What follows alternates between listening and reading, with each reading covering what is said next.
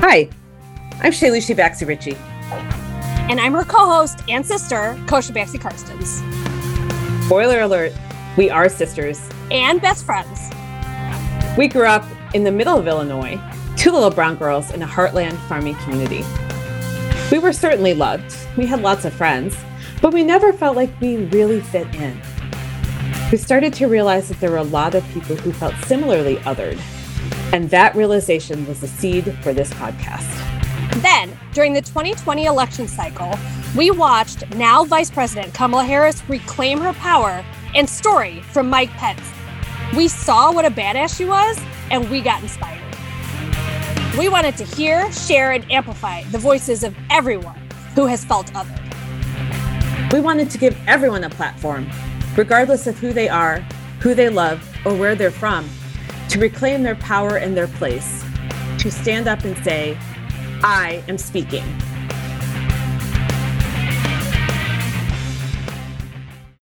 Hi, my name is David. I'm a motivational speaker and I'm speaking. David, welcome. Thank you for joining us on our podcast. Thank you for having me. I'm so excited to uh, hopefully enlighten and educate your listeners on a little bit about my motivational speaking journey and about myself and my disability. Awesome. Well, we are so grateful at, that you have offered to come on and share your story with us. And yeah, I, I'm sure that my sister told you a little bit before, and our listeners are very familiar with the fact that this podcast is really about taking the other out of other people, right? And that we don't know anyone's journey until we have heard from them we'll never really experience anyone's journey right for ourselves but we don't know what other people are dealing with. And the more we can hear stories from the person who's the other then they're not the other anymore. Then they're you know they're connected to us. And so our goal is really to share those stories. You know the two of us are are women of color and we grew up in a really tiny town. We looked very obviously othered. We looked different from everyone in this tiny town in illinois people don't know about what we went through, right? Like we had friends and we were loved, but they didn't know our real story. And this season, we're talking to people with physical disabilities and challenges, both seen and unseen.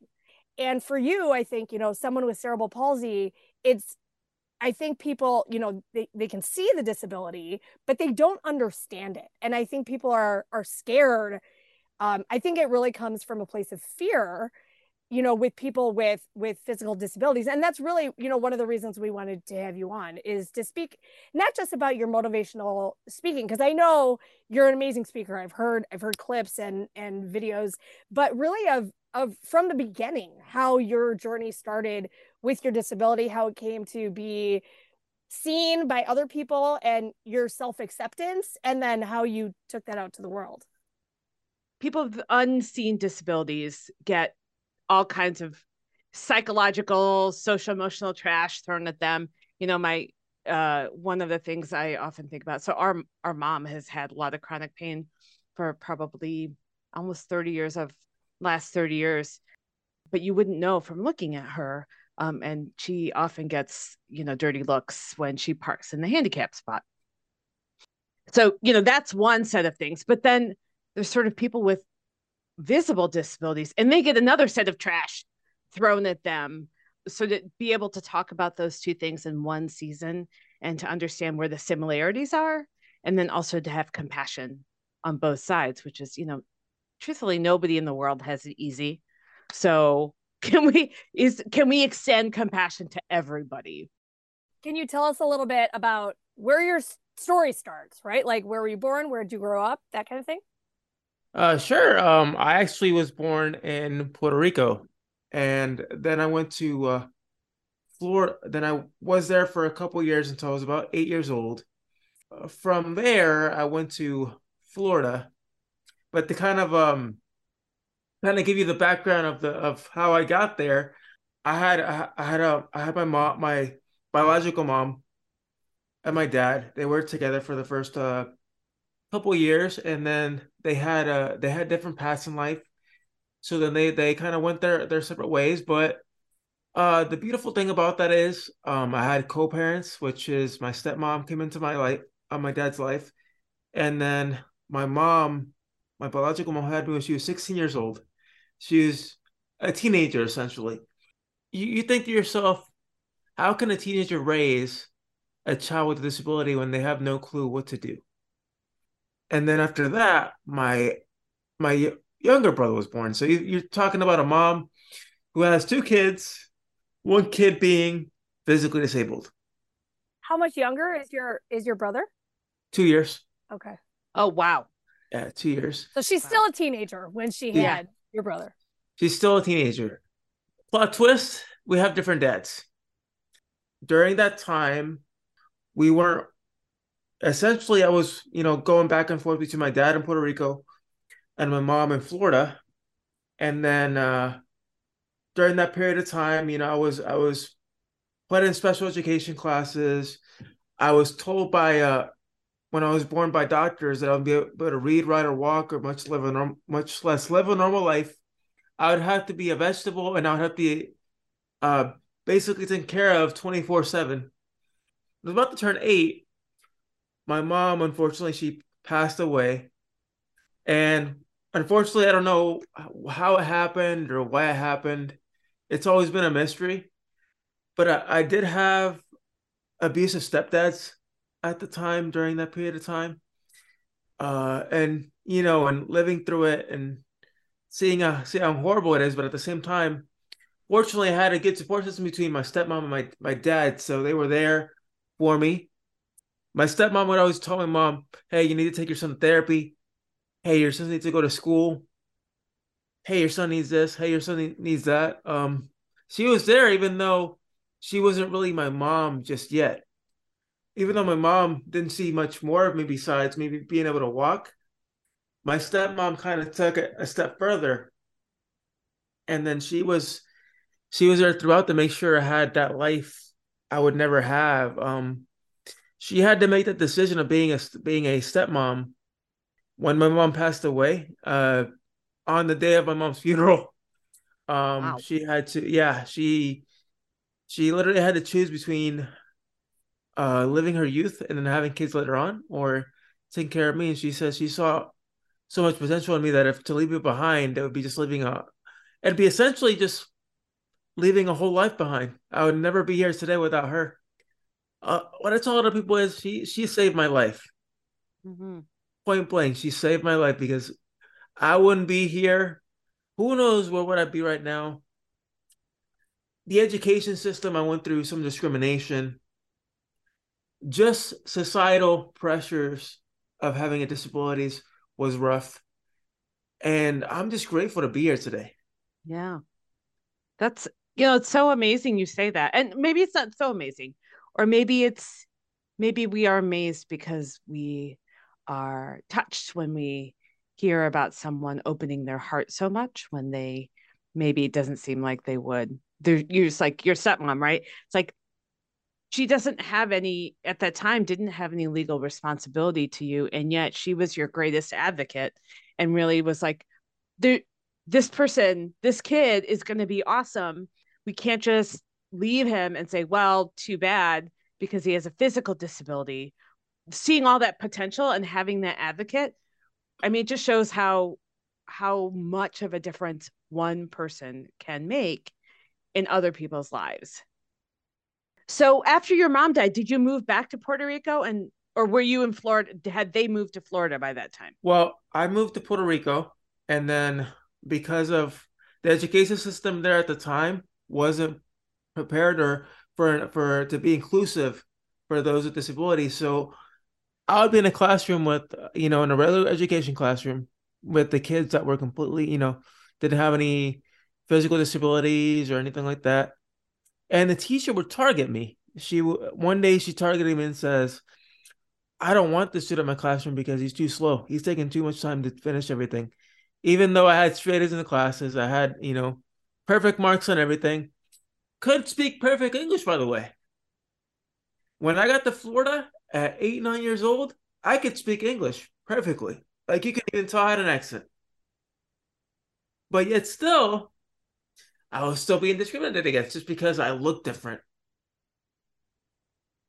But and you were, I mean, you were differently able. It probably did take you longer to do things it sounds like you know it wasn't it, it clearly wasn't a intellectual issue. It was just your body doesn't move the way other people's bodies move. And so it takes longer. And apparently this one teacher's like i just can't possibly deal with it. as if like she was having to like carry you around. A burden is what they say. We're just we're speaking about you know we've said the word disability a couple of times. Uh david you have cerebral palsy correct yes oh did we did we not say that no i think that's can you can you explain what cerebral palsy is and i know it's also can be a spectrum it could be you know much more severe or or more mild but um, can you explain what it is and then where you fall on the spectrum well i have well I have cerebral palsy or CP for short. It's actually caused by it's a neurological disability caused by lack of oxygen to the brain. And what what I was diagnosed was spastic quadriplegic. I was never, like I said, I was never supposed to walk. But fortunately, with the with the surgeries and therapy and just that discrimination of, of wanting to walk, I be I didn't walk till I was around eight years old. Till three months after my mother's death, because that's she wanted to see me walk, but she never got she never got to. And that was that was the only thing she wanted. She wanted to see me walk, but she never expected me to go through school, to go through college, and to live a normal life and to have a career. But I'm now I'm now um what I do for a living is I'm a youth advocate. I help at-risk teens better their lives and change their lives every day. I work for the city of Orlando. So they have a program called I don't know if you heard of My Brother's Keeper. Yes, yeah. Yeah, I work for it's uh, an initiative started by uh, President Barack Obama back in 2014 was it 2008 one of those two long yeah, long time ago. So um actually before that I did AmeriCorps for 4 years. So I, I served with AmeriCorps and then I transitioned to My Brother's Keeper. And what I've done the last two years is just help kids that are, you know, that are basically come from broken homes. They have they deal with societal societal pressures every day. You know, just fitting in in society just because you know that they may look different or they may live in an environment where it's really hard on them, and so they depend on myself to be kind of like that big brother or that mentor to help them get ahead. Wow, that's so cool. So you work for the city of Orlando. You clearly live in Florida now. I guess you know that's not true. With COVID and remote work, I guess you could live anywhere. Um, but I'm assuming you live in Florida. I do.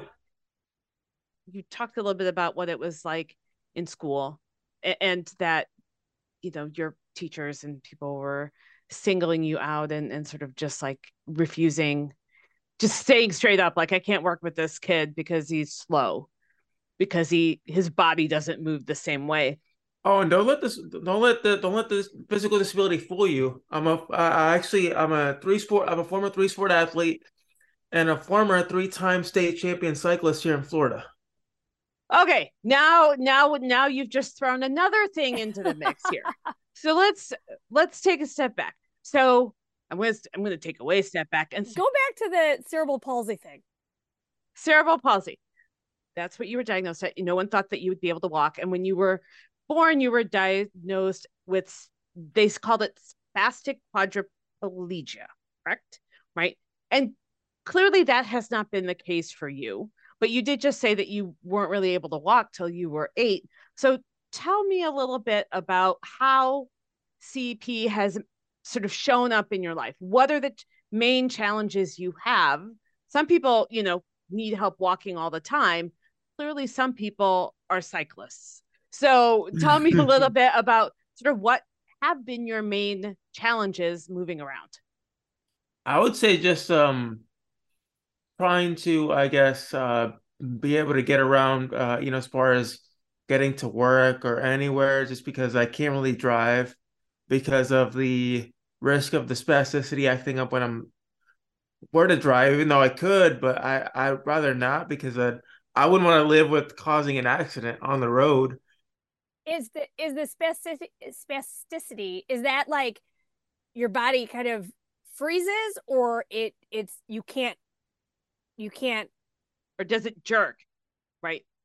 It is it is your body, but it's mostly your muscles. And I do I do tend to jerk, but it's only when I hear like extremely loud noises. Like if I were to hear a bang and I don't I don't see it, I get I jump very easily. I mean that's and that's the thing I would never have known or thought about, right? The the the connection between parts of your nervous system and your muscles.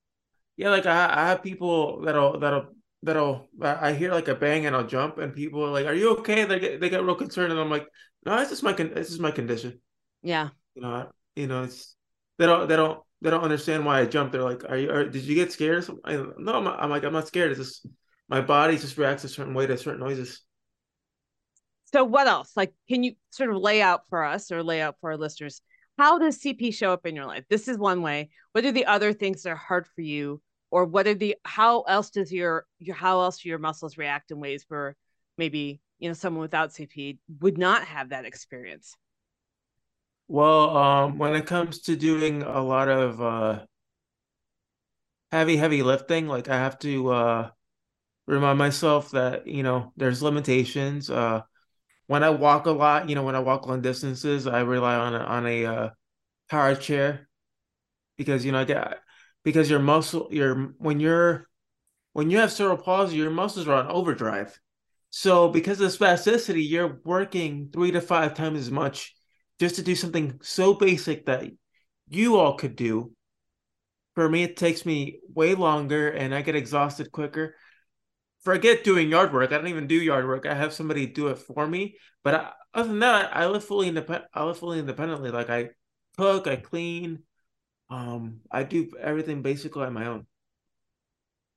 So really, it sounds like your your muscles, your body reacts in certain ways to certain things that maybe people without CP wouldn't, and and that you have to be more mindful about things that will wear that that would would wear anyone out, but will wear you out faster because you're all you're always trying to manage movement and you're working harder than most people. Right, and and then the thing with the CP is it, is not curable, but you can manage it through through a healthy healthy diet, a healthy lifestyle, which I I'm fully devote devoted to. Like I I, I work out religiously. I, I do six days a week, you know, whether it's just walking, jogging, uh, resistance band training, um, doing, you know, the, the medicine ball, any kind of exercise. And I, I used to train people, uh, when I used to go to the gym, I used to train my best, for example, my best friend, he needed to, he was trying to lose weight. So he actually recruited me. So I helped him lose about 10 to 15 pounds. Just, I got onto him and taught him all these different techniques. And it's funny because people reach out to me now I'm not even certified yet, and people reach out to me to for workout advice. Well, I think what one thing that strikes me is that the CP, your your condition means that you are so aware of your body in space, right? Your muscles and your physical state and how you're feeling and are you tired or not?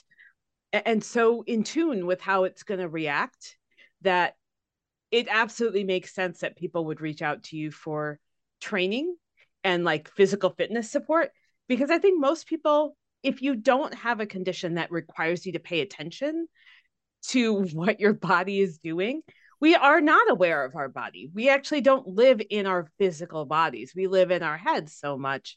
And then it's like you're training you don't know what you're doing you're not paying attention to how you feel, right? You're physically feeling. Um, that makes so much sense for me. So, how did you get into that line of work or that line of activity? Maybe it's not work yet, but how did you get into that line of activity, short of your friend asking you? Well, I got into uh, to fitness uh, when I was around 14, 15 years old. I went to I went to a doctor's appointment and my doctor had uh my doctor had said you know i was living a sedentary lifestyle at the time and i wasn't really doing much in terms of moving or doing any activity. And he said to me if you don't change your lifestyle like now you can end up back in the wheelchair for the rest of your life because i was supposed to be confined to a wheelchair. That's when i told myself i got to start doing something even though i even though i i would at the beginning i would dread it and i would hate it but eventually i, I learned to see the changes and I was very at the time I was very self-conscious of my cerebral palsy, very self-conscious of my body. I didn't I didn't love myself. I absolutely hated myself. I hated this disability because people looked at me differently. I hated it because you know, you see all these all these boys and then you know at the time you're you're you're a teenager you think about girls and dating and stuff like that well for me it was like you know no girl wants to date me because i look so different and you know and every time you try to ask ask your girl out it'd be like oh but you're just a friend but at the same time you're already thinking they're probably they're signaling you out because you look physically different and it wasn't until 10 years later when i graduated college that I finally said my my my stepmom said, said something, and she said something along the lines of, "This cane is defines you. This disability defines you, but what you want to remember is people are gonna people are gonna remember you for what you do with it, what you do with the disability." So I, I took it upon myself to just get out there and start, you know, sharing how I've overcome all these obstacles and just loving myself and embrace myself every day. Well, that's that's so hard for anyone to do. It's interesting that you talk about high school, which is that is the time when everybody is self-conscious about everything about themselves, right? Am I wearing the right clothes? Did that person look at me weird? Oh my God, I tripped. And now people are gonna like, that's all they I will be known as a person who tripped. Like it it doesn't almost doesn't have to do with anything right? It's just when you are 14, 15, 16, you're so self conscious and all you want to do is fit in and never have anyone remember you for anything different, only for being, you know, only for being the most awesome average person there right. is. You you actually want people to be like, "Oh, I don't remember that person." And then you're like, "Yes, I did it." So, you know, David, you we had somebody who was um, a social worker, a school social worker on.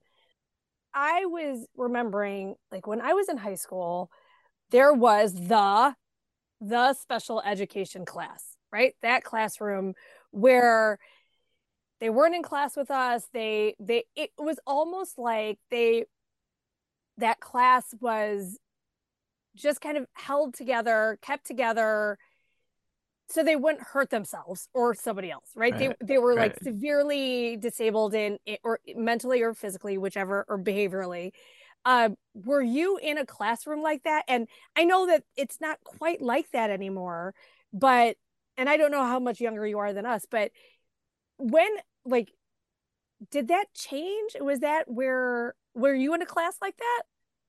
I i believe it or not i started there. I started i started right there.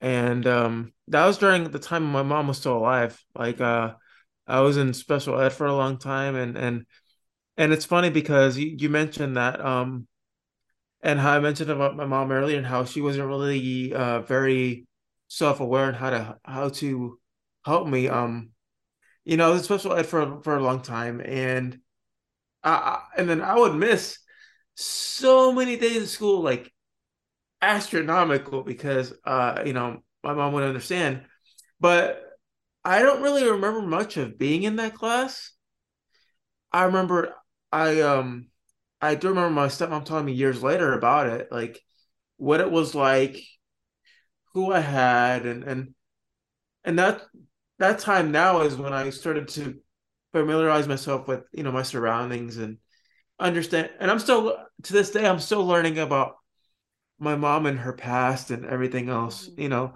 we're talking about we're talking about 24 years later. I'm turning 32 in, in about two weeks. And uh thank you, thank you. Yeah, it's uh, it's incredible how how much you learn about yourself and about your your life and your, family and being in that classroom and seeing where I'm at now makes you realize how how thankful I am for the people around me and how how thankful I am for my for my stepmom to be there for me and getting me out of there. I imagine that there is a place for for that type of classroom, right? That that there are people who their disabilities are so severe that they really, you know, can't learn calculus or, or something like that. Is it that like people with cerebral palsy just are not understood? That people assume that it is an intellectual disability? Yeah, you you actually hit the uh hit the question right on the mark. A lot of people uh when they when they look at me, they have this misconception of, oh, cerebral palsy must be intellectual too and we have to put a stop to that. That's a that's a that's a uh, that's completely false. That is not true. Um, like cerebral palsy affects everybody differently, but what I what I don't really what I disagree with is parents shouldn't quit on their kids because they they might not be able to read or write like I can, you know, because I've I've met so many parents that that that use kids. And I'm like, they're capable of so much more. Just keep on pushing. Don't don't listen to what a doctor or some quack will tell you. They're gonna tell you, oh, your son's your son's only gonna be able to do this. No. I was told I was I was never gonna be able to read, write, or walk or live a normal life.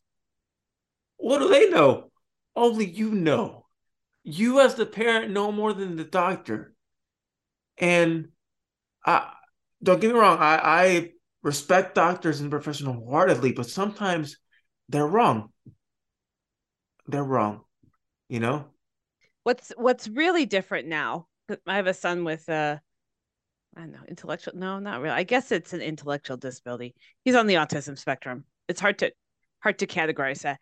But what's really different from when we were going through school versus when our kids are going through school is you know, school public schools are now required to put kids in the least restrictive environment for whatever situation they're dealing with.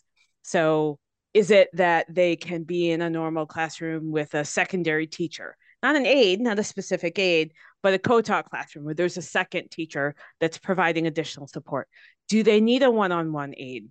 Do they need just, you know, what what would allow them, what would allow kids with intellectual physical or behavioral disabilities to be in a classroom that is the most mainstream for lack of better term for two and you know what i think dave to your point david that what we're seeing is when you when you integrate classrooms right that the kids with the disabilities benefit from being in an in a sort of i'm going to put in quotes normalized environment or a mainstream environment because you want to be like your peers.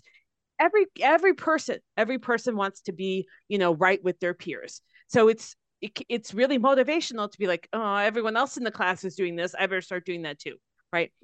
The other flip side of it which is that people who are mainstream kids who are mainstream get to interact with and understand what it means to have a disability whether it's you know cp or autism or my son was in a in the classroom with the kids with down syndrome for a while like just that experience removes a layer of othering right? This whole idea of like well these are special ed kids and they go over there. It's not like that anymore. And there are kids who need a, a you know a sort of contained classroom for whatever reason. But the whole point is like that's the last thing we should be doing not the first thing we should be doing. And how different things can be when when you try it like that. I imagine that that's what it was your early education was like that. Did you also have that experience in high school? Or by that time had it sort of switched to a more least restrictive environment approach?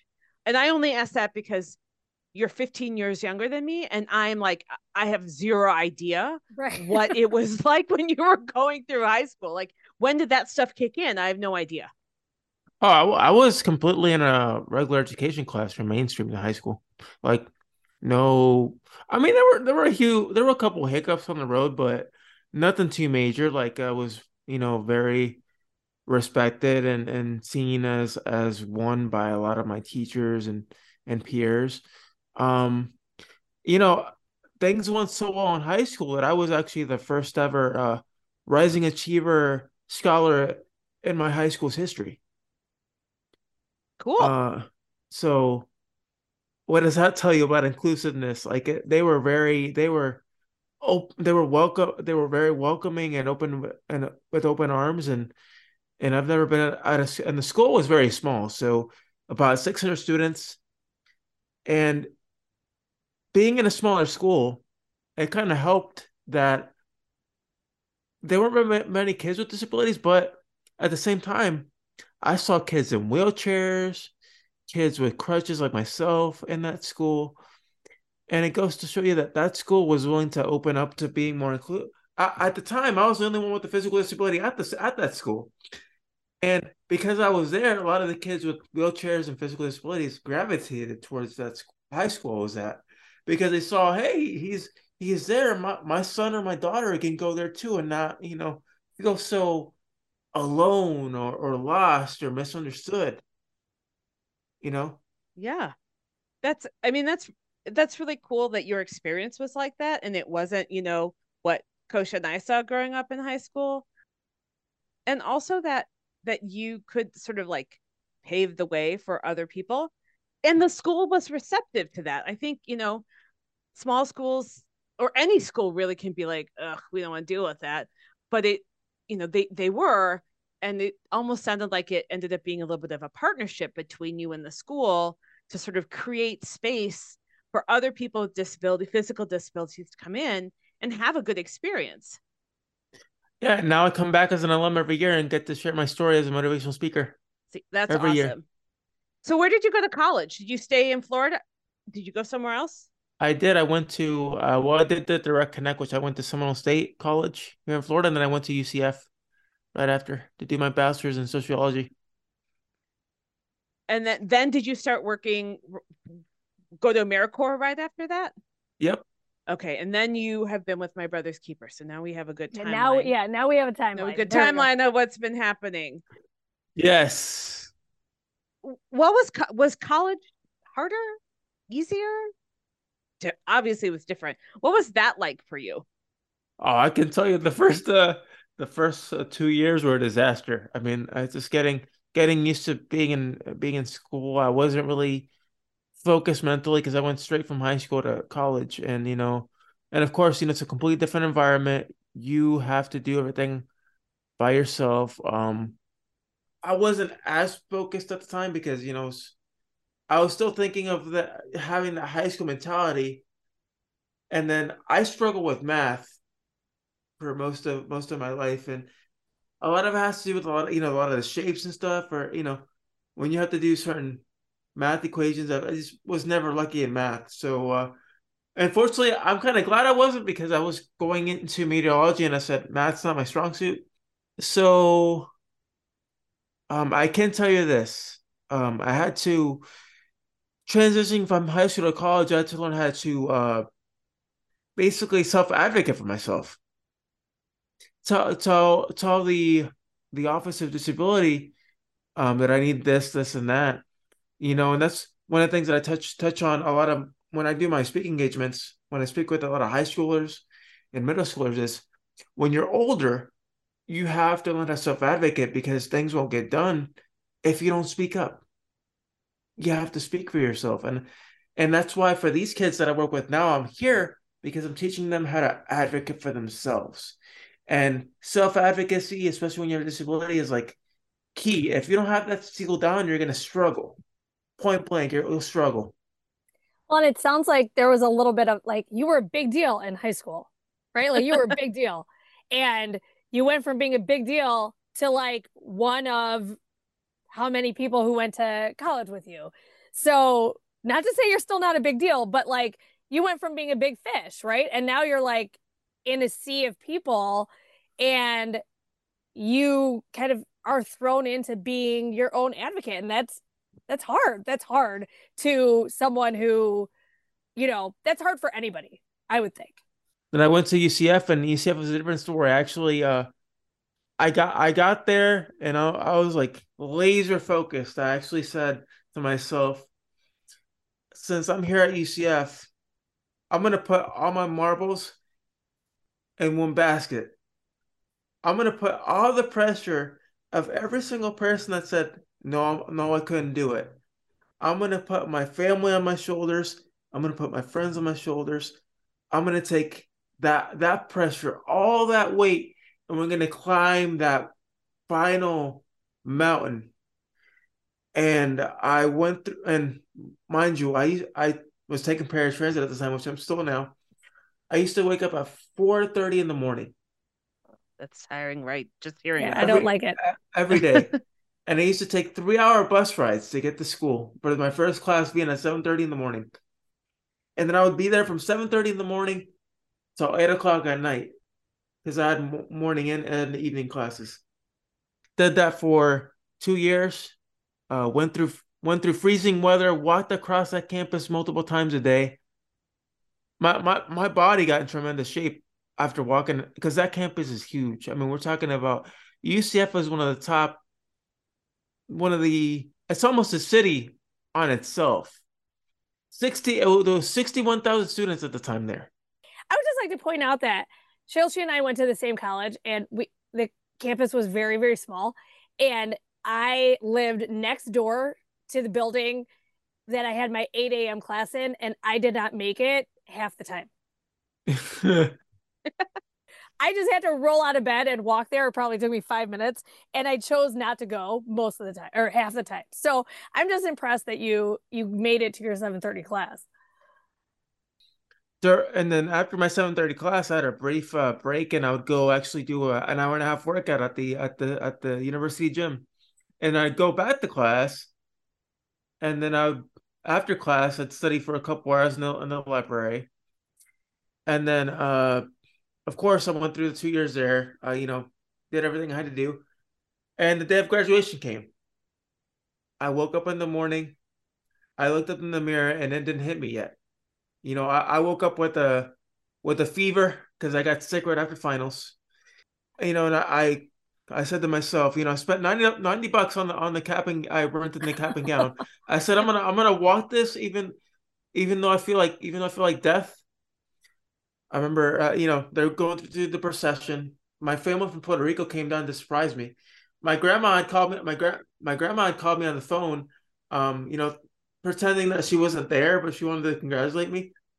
So then I got there and I saw me in the arena, and I'm like, wait a minute, I just called you on the phone. and so they came down to surprise me. I remember getting into the arena and they were doing the commencement.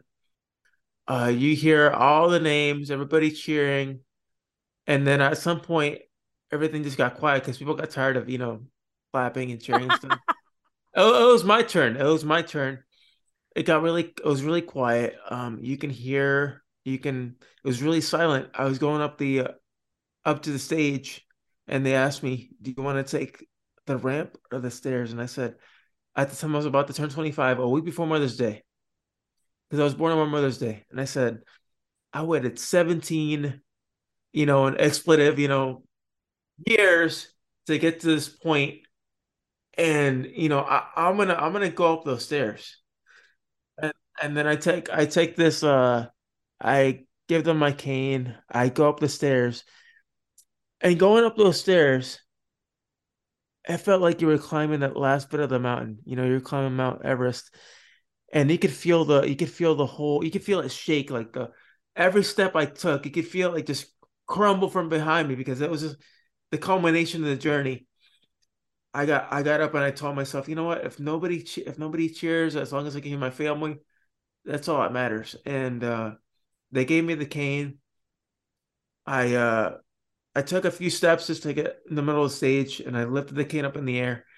And you're talking about ten thousand people in that arena.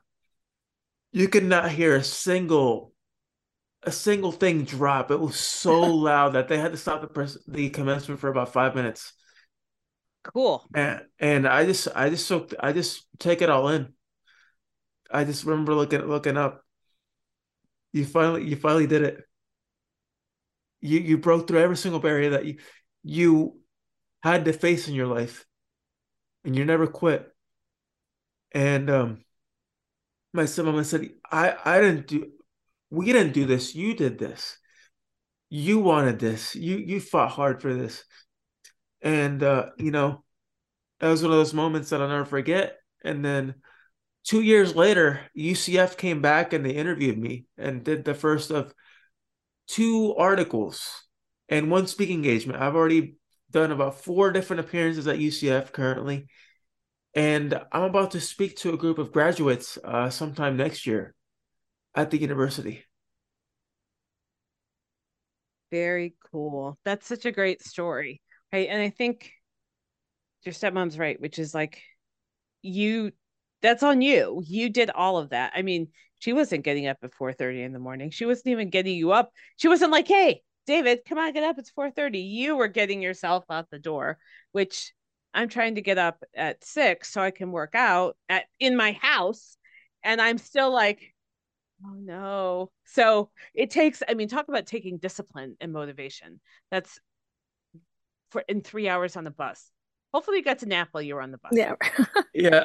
Yeah, I did. I mean, you know, I remember, I remember that day hugging my mom after their, their graduation and and giving her giving her the uh the diploma cover and I said Happy Mother's Day. This is for you. And she's like, No, that's that's that's yours. And but I I was overcome with emotion. I mean, I just couldn't believe it that I actually made it at the time. You know, uh, after so many people and so many so many things in the way, and they said that for me to make the make it to college or anything was pretty much impossible. I was never ever supposed to graduate. My my mom, my biological mom, never finished high high school, never went to college. And I both my parents, my stepmom, my, my dad, they both uh, finished college while taking care of me. My, my dad was when he finished college, I think it was like 20, 22, 23, but he he he raised me while he was going through high school and going through college. And my now my dad's an artist, my mom's a teacher, and I kind of followed my my stepmom's footsteps. My well, my family's footsteps. My great great grandfather was a was a professor.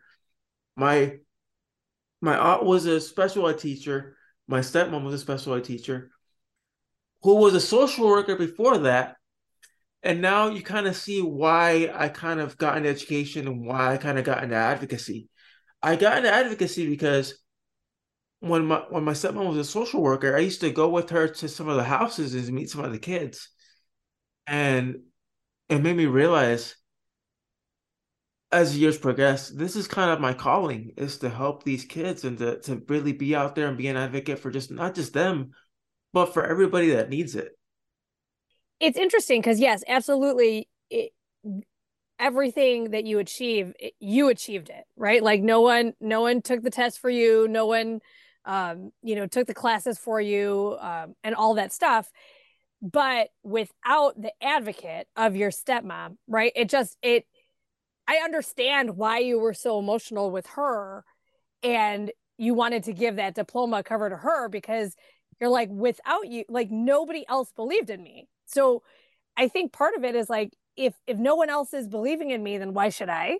Right? Like especially if you're if you know you have disability or there's something working against you, it's hard for people to believe in themselves when they don't have anything working against them. And then you have something that's working against you in whatever way, right? Socially, and then on top of that, the social aspect of it, to have someone be like, no, no, you could do this, you know, and like nudging you forward, that's that's so vital because it's it's easy to give up on yourself. Oh, and it gets even better. Uh, about two weeks later, a friend of mine that I went to uh, UCF with, she contacts me. She says, "David, you're in the commencement commercial for the school," and I'm like, "What are you talking about?" Uh, she sends me the video, and uh, you know, Lord and behold, I'm in the commercial, and I've been in the commercial ever since. I've kind of solidified myself as a quote unquote UCF legend. You know, yeah, you're a celebrity, local celebrity.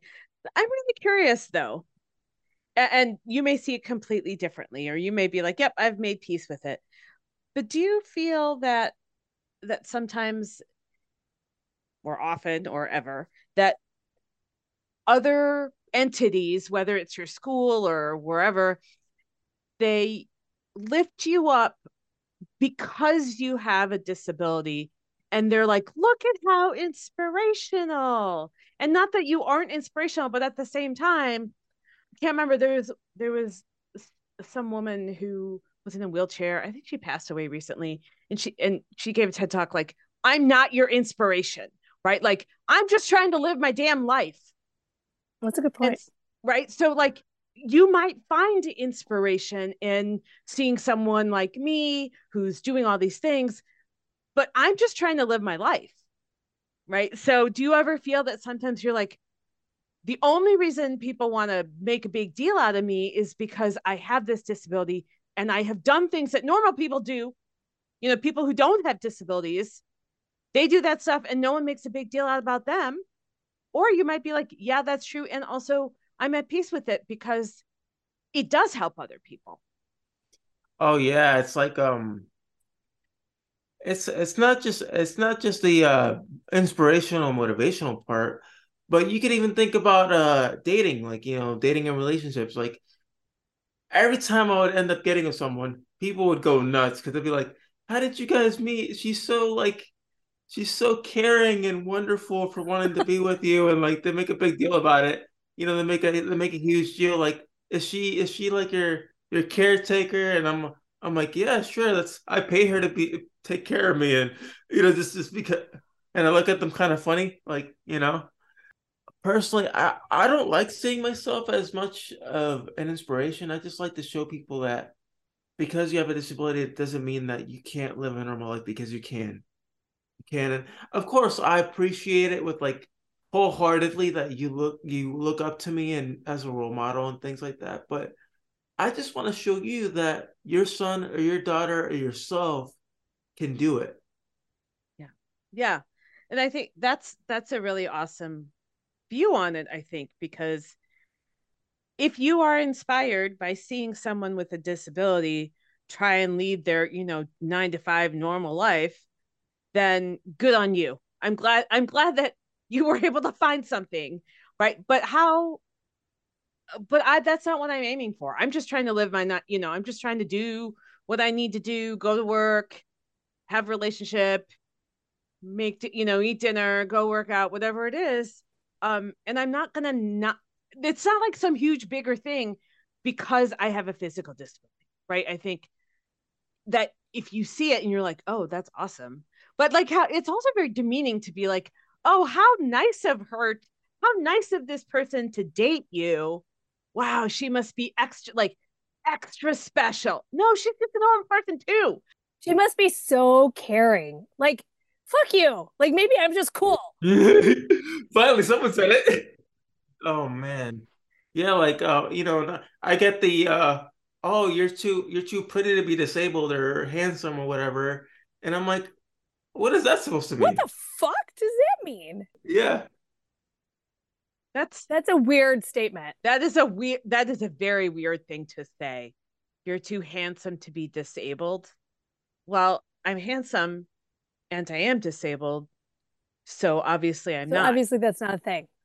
Wow. And I think it just shows people's you know sort of unconscious or unspoken biases about who can do what and who's who's worthy of what who is worthy of having a loving equal relationship right well right. only people without disabilities if you have disability you better be willing to accept a less than relationship if you have a disability you bet or your kid has a disability you better be willing to accept a less than life for them right instead of being like no they can't. I'm going to push them, and it's not going to. It's going to be different, but it doesn't have to be less than.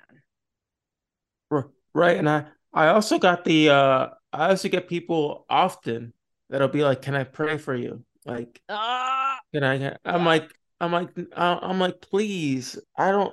I mean, I I get it. I I respect every person's religion. You know, I'm not I'm not you know against anybody, but when you go as far as to push your religion on me because you want me to my disability to be cured, that's like that's a big no no. Oh my god! Because not not not everybody wants to be not everybody wants to be cured. I don't want to be cured. I'm okay. I'm I'm happy with what I have. I, I have no problem with it. And like, and I had somebody one time tell me, "Oh, the reason you're like this is because your your mom your mom did something bad." And I'm like, "What? What's that? What's that supposed to mean?" Like, it's a punishment for sin. Is that the implication? That you you you are a punishment, your disability, having a child with disability is a punishment for your mom's sin. That's the implication. That's what the yeah, that's yeah, that's what it is. Yeah. I'm people I don't I, I Kosha and I you can see clearly how like appalled we are at that, first of all that someone would say think that, but say it out loud. Like, do you to my face? That makes it worse. Right. That were you saying that? And I think, look, people want to pray for you. Good on them. Go pray. Go. you know what you don't have to do is tell me about it. you don't need my permission to pray for me. Go ahead and pray. Be my guest. Just do it over there where I don't have to think about it or hear about it. If you want, if you want my life to be better, quote unquote better, fine. Good for, I appreciate that. That's between you and your God. I don't need to have a com- I don't need to be part of this conversation. Right. Exactly. Right. But the other part, but also this this implication that like that a disability is wrong. Right? That that and it's a repercussion. It's a consequence. Right. And that there's something less than about it. Less than about you because your body isn't able to do things exactly the way mainstream bodies can't. And I put that in quotes because it turns out probably no, nobody's mainstream but any. And I would like to say that I am not a cycling anything. So like mainstream bodies can go suck it too because like I can't do that. you know, I haven't done that.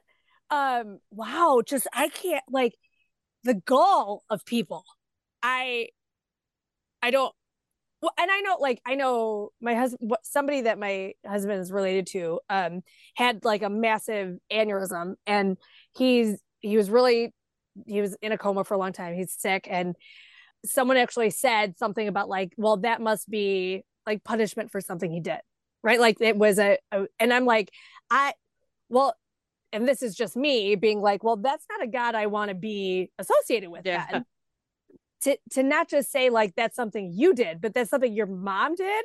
Like I, it just blows my mind that someone would, that anyone would like Shayla. She said, think that and then actually say that to you. Oh Lord. But um okay. anyway, let's. I'm like we. It's like two of us have to be like, all right. I know I have to breathe, stop. Blood pressure, calm down. Like that's pretty intense. Wow. Okay. So pivoting on that, right? People are really people are jerks. Let's That's just one of the basic tenets. Let's move on from the statement that people are jerks. So what what was your your your inspiration? What was your motivation for moving into motivational speaking? Like what were you what sort of what was the tripwire that you're like, you know, I think I really need to to do this?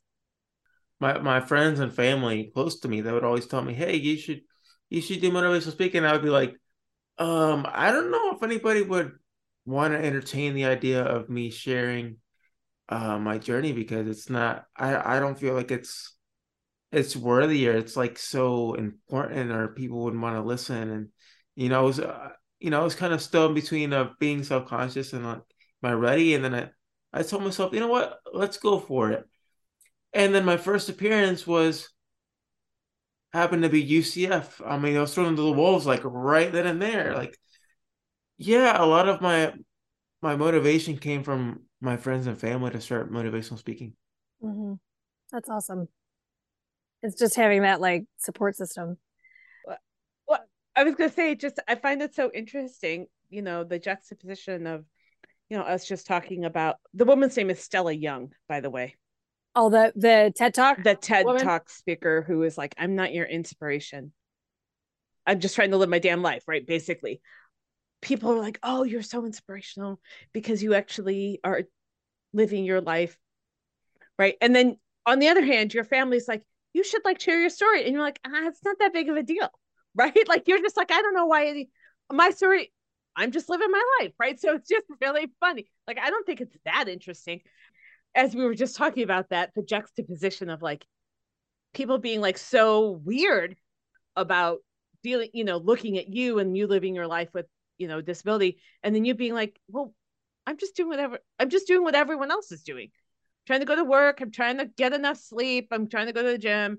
And then UCF called you in. I keep wanting to say UCSF because I taught at University of California, San Francisco for like two semesters. And so I keep wanting to say that. So you taught at University of Central Florida. Yeah, the only the only reason I had my first ever appearance was because uh, uh my ex girlfriend, who I was dating at the time, was uh, in charge of Access UCF, which is a club for for students with uh, different disabilities, and so. And your your ex girlfriend, she must have been like super caring and really really kind. She must have been a saint. I'm she sure must have been a saint, saint to date somebody with a disability, right, David? oh, she she worked with uh, kids with disabilities at a, at a conductive center, so she was kind of very familiar with uh, those with disabilities and but so... i think i think what's interesting like i think you have to we have to like actually dig into the whole inspiration thing a little bit because it's one thing for like everyone to be like oh you're such an inspiration and and putting you up on posters and and things like that. Like he went to this high school or he went to this college and your high school and college sound lovely.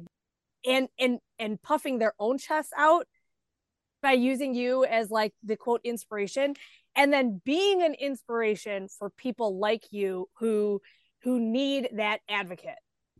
You not wanting to be used as an inspiration but being an inspiration for those you know youth um those uh disadvantaged youth and stuff like that who like need someone to look up to which is what you have become that's that's a good point I wanted to dig into something. Um, I just I noticed that you know we're a podcast uh, hosted by two sisters, obviously.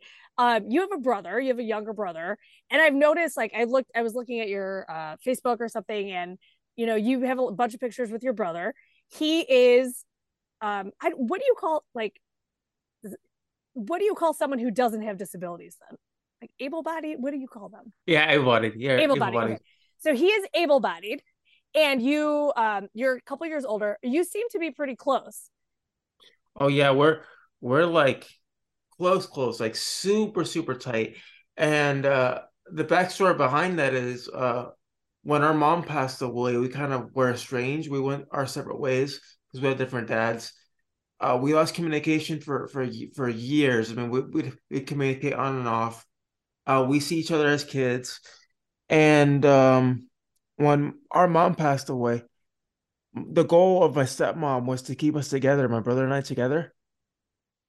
And he wanted he wanted to he wanted to stay with me. And one day when his dad came to pick him up, she she he took him and he was just bawling. He was bawling. He wanted to be with me. He wanted to stay with me. Like, and she wanted to, to she she pleaded with her his dad to adopt to be able to, to adopt him. And he said, No, that's my son. I don't want you to adopt him. And so we were communicating on and off. And it wasn't until I was, uh, let's see, I got into UCF in 24. So I was 20, 24 and he was 22 that we finally got together and reunited, you know, fully. And we've been stuck ever since. And uh, fast forward five, fast forward five years after that, um, he came to hang out with me one day and we sat in the car, and I look at him, and he's real, being real quiet, and I'm like, "What's going on? Why are you so quiet?" He's like, "David, I've been meaning to ask you this for a long time, and and I don't know if you're if you're gonna say yes to this or if you're gonna say no. It's okay if you say no." And he says, "Do you want to be the best man at my wedding?" And I tell I tell him, "No, I hate you. Go away." yeah, I, yeah, I would have said that, but you know, you know, I, I said, you know, Ma, the only thing mom would have wanted is for us to be together on this day, and uh, of course, I said, of course, yes. And um, then fast forward to the wedding a couple months later.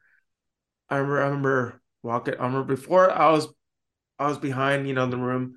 Before I walked down the curtain, his wife looks at me, and uh, my sister in law now, she says, "You better not drop the ring. I'm gonna kill you." And, and you know, and I'm like, "Don't worry about it. I got you. I'll, I'll make sure that that ring doesn't fall." Also, way to put the pressure on. Damn, like I wasn't gonna drop it before, and now I'm scared. yeah. I would also be like, people entrust three year olds and dogs to take the ring down the aisle. I think I can manage it. I'm Maybe I a fully got grown ass adult, right? I'll figure it out. But it's just funny that like like that was a big concern. Right. Oh my god. Also, if you drop the ring, you just pick it up. It's fine. right. you know, It's you know, she she was she was just uh, she was just joking, but you know, um, but I I, I remember walking down the aisle and and giving them the ring, and it was it was awesome. And then to do the best man speech, that was probably the toughest speech I ever done I've ever done in my life because I uh I started you know just saying you know how proud of him I was and and how everybody in this room has become so supportive. He never went to he never went to college, but he he worked he worked and he he developed some skills in IT that he works for the top for one of the top three companies in the world for Unity Software Solutions, working with the military. Um, he closed he closed on a, on a deal with NASA worth almost two million dollars, and he, he's only twenty nine. So he he he hire he's at the high high part of the company. So he's like, you know, and so um, I was proud of him, and and I said, you know, everybody in this room is proud of you. Your grandma's proud of you, but there's somebody here in this room that's missing. That's even more proud of you than I am. And that's that's our, that's our mom. And I remember after that, I can I I couldn't speak anymore. My emotions just I I lost it. I mean, I I literally lost. I mean, I was bawling to the point where he literally got up out of his chair and his wife and they, we just hugged for a good five minutes because I just couldn't. I just because it was it was rough. I mean, you imagine you having to be walking down the aisle to, to your brother and our mother not being there. Did he have a, a different relationship with your mom being able because you said like your your mom didn't see a future for you. Did he being able bodied, did he have a different relationship with her? I honestly don't remember like much of that. All I know is, is that I used to, he lived with his dad, so I'm assuming, but he, but he he did it all himself. Like I mean, he he uh he went through life on his own. His wife uh, kept him on the right track because without without her meeting him in high school, he was going down the path of depression and and and drugs and, and drinking and and he just but his wife pulled him out of there. And I said, you know, there if there's one, she, you may not have had an actual mom after mom had died, but if there's one person that saved you and saved your life, that's your wife. She's your guardian angel. She's sitting next to you. And there was not there was not a dry in the room when I said that. I mean, they were they weren't expecting that, and you know everything I said was true, and and um that stand is one of the best best moments of my life so far, but one of the one of the toughest ones too because you know we're missing one person in that room, but I know that deep down inside she was she's proud of us, and now I have my first niece. You know, he just had his first daughter, and I, I'm an uncle now, and so it's it's awesome. Oh, yeah, that's that's really awesome. I think it also it's so clearly shows right that you you had your stepmom who was an advocate for you and believed in you and pushed you and you know sort of like she was the one that that gave you that that hope right? Like she believed in you. Well if someone believes in me i can i can do this. I can totally do this. Why shouldn't i be able to do it? And you know to counteract that your brother being having having starting at you know starting at the starting line with with no disability with no issues just you know fully able-bodied struggled because he didn't have that support. He didn't have that person being like i see you. I see where you need to go and i know you can go there. Right? And and so just like how i'm going to maybe make an assumption here but you can tell me if i'm wrong that that is a lot of what like boys and girls clubs and big brother big sister and my brother's keeper all of those organizations that is like the central tenant there which is one adult who believes in you and mode you know is like there for you can make the difference between you know a path that's of despair and a path of hope Yeah, I, I I definitely I definitely agree. You know, it's always that one adult that really makes uh really makes a difference in in our lives, and that would have been my stepmom. And she's he has this she she always had this big heart, and she really wanted my brother to be with me. You know, growing up, and we never we never got to really have a childhood together. But as a, as adults, it's been it's been awesome. Like we've always had that close knit relationship ever since we were kids. Like even though we were we were estranged, there's always that that thing that just gravitates back to you. And you know, we there was never any blame for anything. He never and uh the only person I really talk to is my, my brother because my mom's our mom's side of the family, they completely alienated us. They I lost that side of the family due to inheritance. There was a lot of hate and malice towards my brother and I. I don't want you, in my ass. I'm like, I don't need you. I don't need you. I got my brother and I got my my my stepmom and I have my dad. I have two wonderful sisters too, that from my my my stepmom's side, who are wonderful, by the way. You know, I'm just grateful to have the life that I have now and to have my brother with me. That makes it a whole lot better. Was there ever any you know, like I Shaylee and I are are well, you you talk about you and your brother. I think Shaylee and I are at that close, right? We're we're best friends and we do so much together. Um, but growing up, there was a lot of comparison, right? Was was being was there comparison between you and your brother, like him being able-bodied, you not, or you being um, you know, like really intellectual or or going through high school and college and he didn't like was there was there that or did you just put that all out of your mind and you just had a relationship together? Oh yeah we just had a relationship together like there was no no difference although he didn't he didn't go to college he he he self he self-taught himself he he worked for he he built the skills in IT and did it all himself and he became super successful and now he's got a family and you know and I'm proud of him for for doing what he needed to do he he grew up uh and I, I hate the I hate this put comparisons, but comparing him to his father, he's he's a better man than his own father was. Even even my own brother tells me, you know, from personal experience, like he never really had that father figure that was there. I think it's amazing that your stepmom was willing to adopt him. She seems to be a saint she's the care she's the one who's like goes above and beyond it's that's really incredible i'm truly grateful for everyone and everything that i've had and you know it's just the the the whole key to the story is uh, don't judge a book by its cover and always believe in yourself no matter what you face in your life.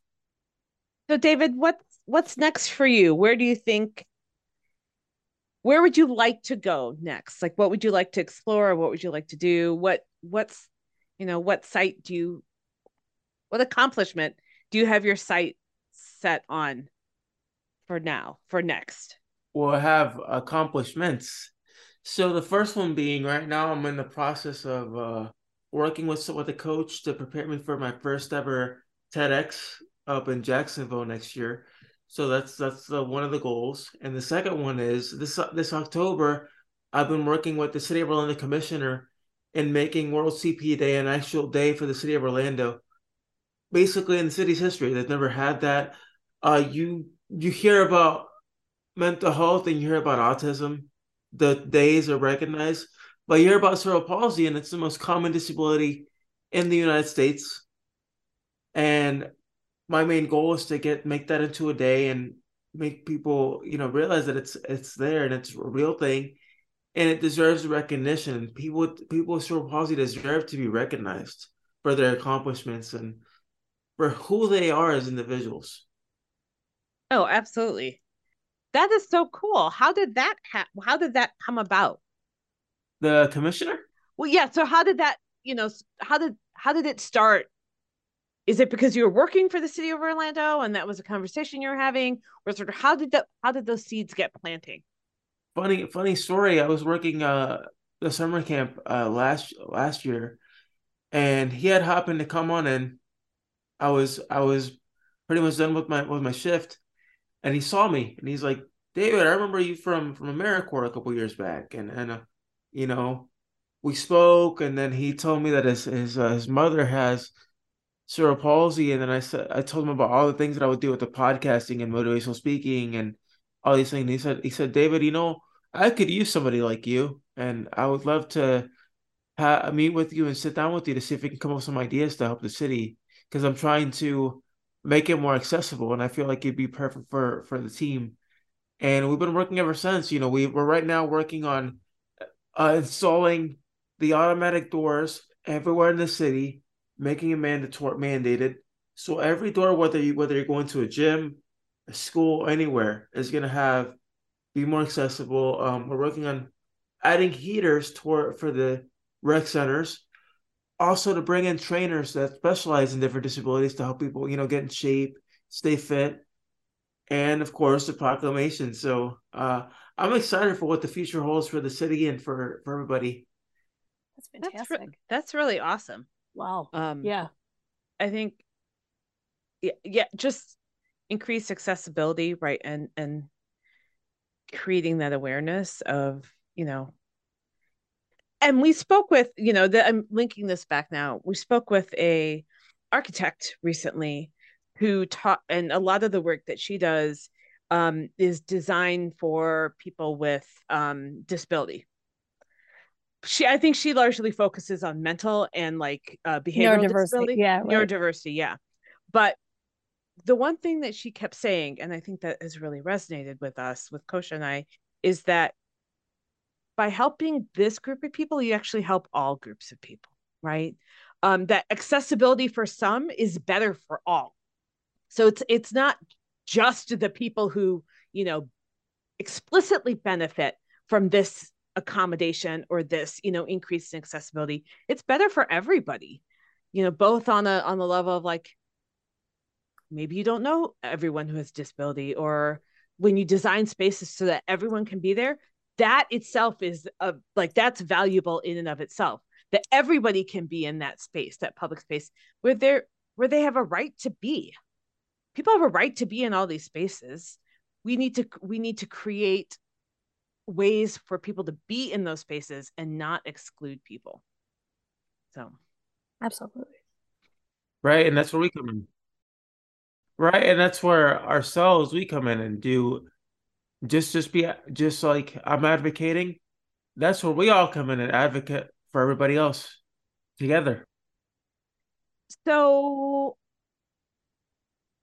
the second to last question that we're going to ask you because we always ask everyone this is you know what advice would you have for somebody what advice do you have for somebody who's in your position or dealing with another physical disability maybe it's not cp maybe it's something else um, or flip side someone who is you know particularly like a parent who is facing the diagnosis of their kid and is afraid of what's coming next Well, um, one thing I could tell you is it might be difficult at first, and it might be hard to to to hear and to swallow, but um, you got this, and everything is gonna be okay. I mean, all you gotta remember is as long as you put your foot forward and don't let someone give you unsolicited advice and tell you tell you things that you feel like they're they're great and you feel like it's the end of the world, things can change. Things can change. Like, you know, like for me, like I mentioned earlier, like sure, a doctor a doctor's gonna tell you, oh, your son can't read, write, or walk, but uh, you know, you you gotta realize there's much more than just that. I mean, if you really believe that your son or your daughter can do this or can do that, that's that's you. You can make it happen. Not some doctor, not anybody else. You can make that happen as a parent. Don't don't give up on your kid and don't give up on yourself if you're dealing with a disability. You can do this. You can pull through it. You know? You know, the whole the whole a whole, you know, like my, my stepmom used to tell me, my, my pity box is broken. don't don't don't feel sorry for yourself. No, don't feel sorry for yourself. Just if you fall if you fall flat on your face, get back up and keep on going. You know? Do you, know, you know how many times I fell flat on my ass and I had to get back up and keep on going? A million times. And I and I still fall flat on my ass to this day. And I still keep keep going. I love it. And speaking of that, I love your your stepmom. I swear, I need to meet this woman. She seems amazing. I like uh, pity box. So our next question is uh, our last question, being that like, what's you know what's some of examples of your personal family? We've talked a lot today about like found family, right? Like your stepmom and your uh, brother's wife who like saved you know saved him in a lot of ways. Um like an example is pity box. Can you give any other examples of like your family act in your life? You know that that is that is probably the the one question that has stumped me this entire i've never had a question like that before but i'll try to answer it as well as i can. I mean i, I don't really have any like particular words or phrases. I bet you you do. You just can't think of them because they sound so normal. Yeah. To you. To me, yeah.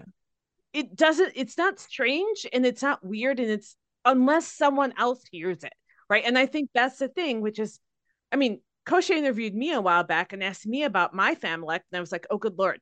But it's also like, how am I going to tell my sister about family? We've had family going back 43 years. Yeah. 43 years, right? Um, and that's I bet that's what's going on. Like Kosha said, you have got to have something with your family, some silly thing, some nickname, some phrase that someone misheard that you would never think about because it's such a part of your vocabulary with them. But if you can't think of something right now, that's also fine. That's too. okay. Yeah. I think I mean honestly, pity box is one of them because I've never heard it called that. Like I I, my pity box is broken. I've never heard it called that, but like your your stepmom used to say that. So you, when someone says something about a pity box, you know exactly what she's talking about, and I'd be like, oh, I think I could figure it out, but I don't know. Yeah, that counts. You have been awesome. Like I love.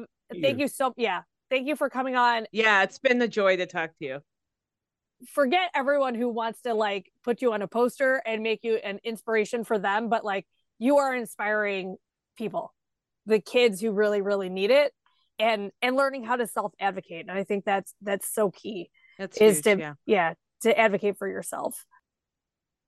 Well, I, I definitely appreciate you uh giving me the time here on this on this episode to really just hash out different topics and and I've had a wonderful time like it's been fun.